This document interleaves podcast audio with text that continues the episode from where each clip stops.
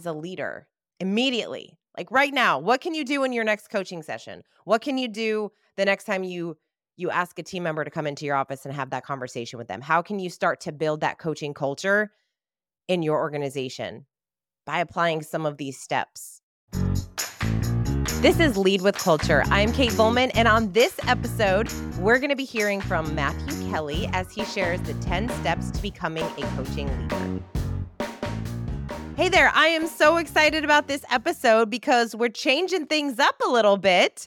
You are used to hearing interviews from some of our incredible dream managers and our wonderful coaches on lots of different topics around culture and leadership and employee engagement and dream manager and all the things to help you grow as a leader.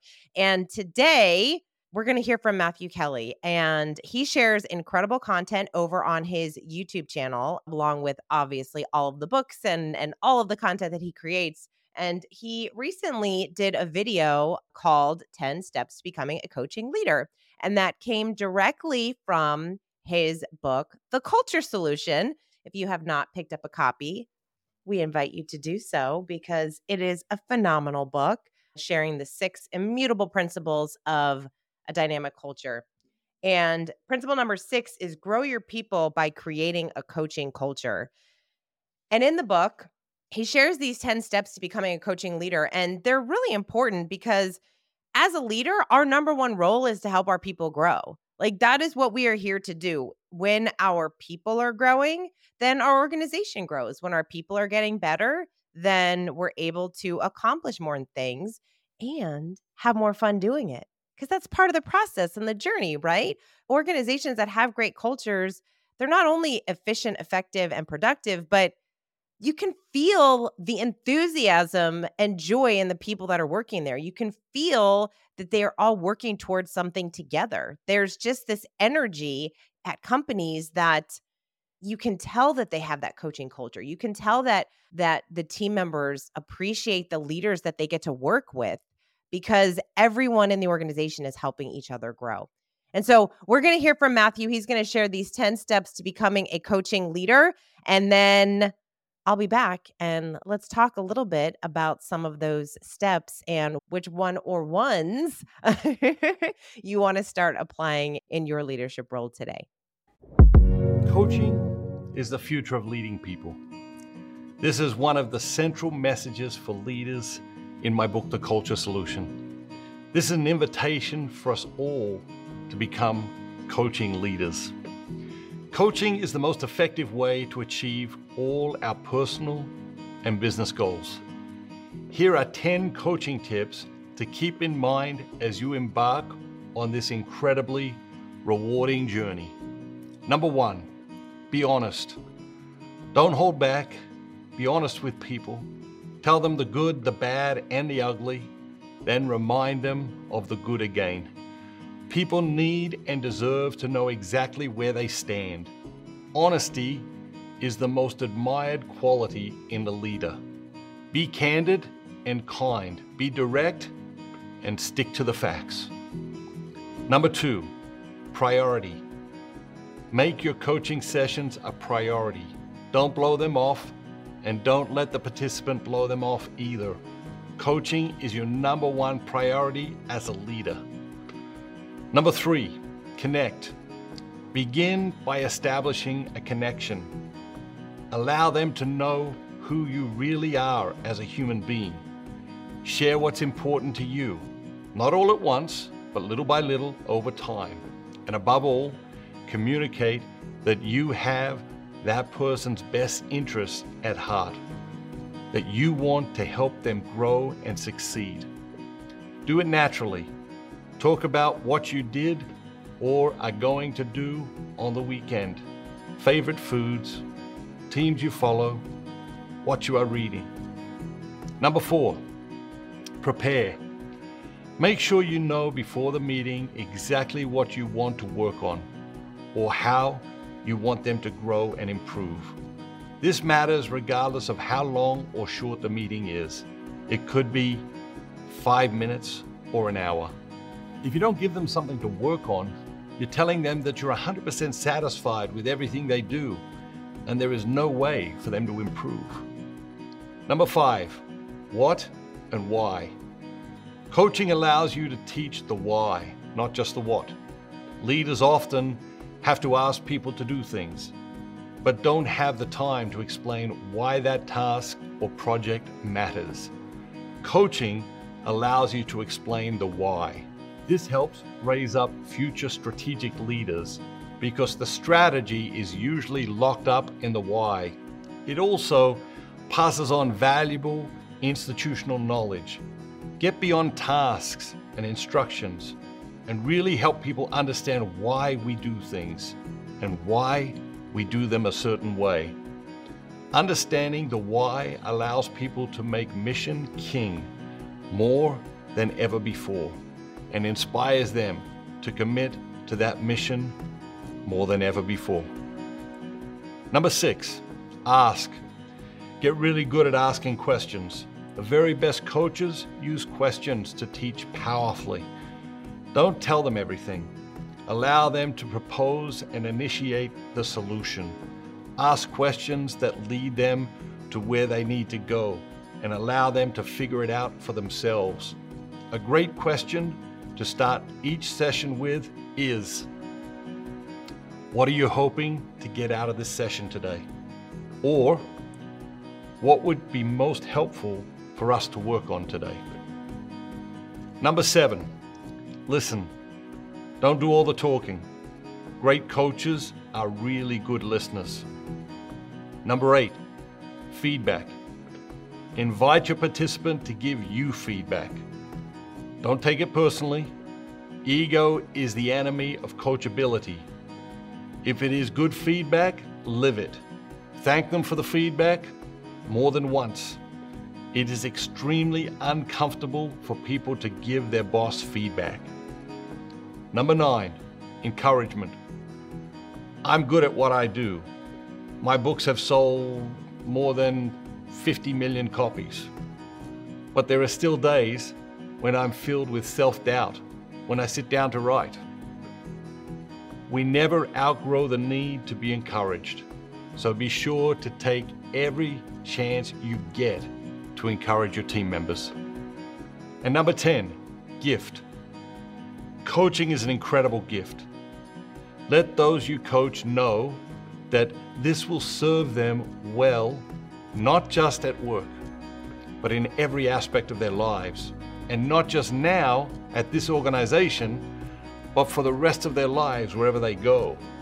Don't be embarrassed to say that you are intentionally investing in them with the hope that they will invest in others to help them grow. Dynamic cultures are coaching cultures. Nothing will more radically increase employee engagement than coaching. What is a coaching culture?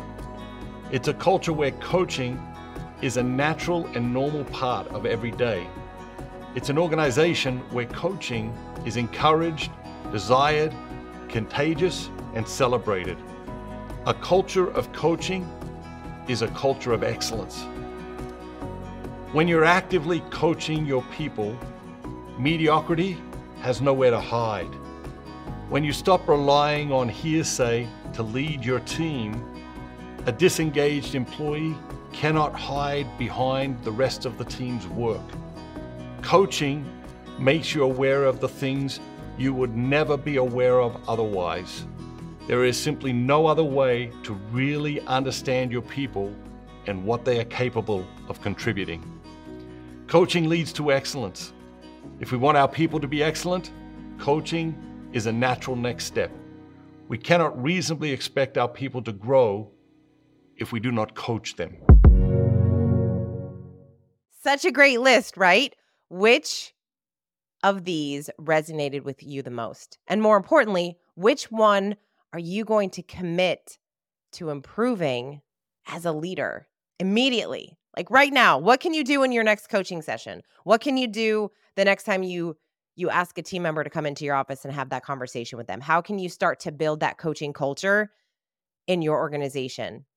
by applying some of these steps. We can pick just one, right? Just one. I'll share two uh, that really stuck out to me, at least today. I feel like, depending on the day, I appreciate different pieces of this list because they're all so good. But the two that really stick out to me right now is uh, to prepare. And really, it's preparing to have difficult conversations and it's preparing to have conversations that are that you're being intentional about helping your people grow. You're giving them the feedback that they need. We find that a lot of leaders, they're uncomfortable giving feedback. They're uncomfortable sharing some of the ways that their people need to grow. And what's so beautiful is that in a coaching culture, feedback comes easily because when everyone in the organization is used to hearing and receiving feedback, then we become less defensive we become more excited and we want to invite that feedback because when you have a great team, when you've got those A players that you love working with, guess what? They want to grow. That's what they're there for. They believe that the work that they do, part of why they enjoy working is because they're growing. They're growing professionally, they're growing personally, they're learning new skills, and they're learning some of this stuff from you as their leader when we think about the leaders in our lives, they probably did most of these steps on this list. And that's why we remember them. That's why we appreciate them. And so being prepared to have those conversations with people, being prepared to share feedback, let people know what they're doing well and where they need improvement. And then the second one that I really love is that encouragement. That encouragement right? We all need encouragement. I love that that matthew shared that of course he knows he's incredible at what he does but even when he sits down and writes he sometimes gets that feeling of wait a second that pause. And we've all felt that before this is why when we have a leader that we know has our back if someone asks your people does your leader have your back? what would they say? Do they feel like they can come to you? Do they feel like they can talk to you when they might be feeling a little bit of that imposter syndrome or when they might be feeling a little bit like they're not winning. We want everyone on our team to feel like they're winning or at least give them the roadmap to what that looks like to get people back on track if things aren't going well. And that is what we get to do as coaches. And so this is such an incredible list and not a passive list. This sh- should not be a list that we just read, gloss over, and say, yeah, yeah, great. It's this list of how can I start incorporating this back into my organization and even helping the people that you lead to become better leaders by helping them understand this list, by applying this in your everyday conversations with them and your everyday leadership. And so I would love to know those one or two things that you're going to really work on getting better because we can all make those 1% little improvements every day to become a better leader, to create that coaching culture so people love coming to work and accomplishing great things together. I hope you enjoyed getting a chance to hear from Matthew Kelly and this really incredible list of 10 steps to becoming a coaching leader. Thank you so much for listening to this episode. We appreciate you. And hey, if you are enjoying this podcast, would you do us a favor? And if you haven't written a review, please go over on iTunes and write a review. And also take one of the episodes that you really enjoyed and send it to a colleague, a friend, someone in your life who you think would really benefit from some of the stuff that we talk about here.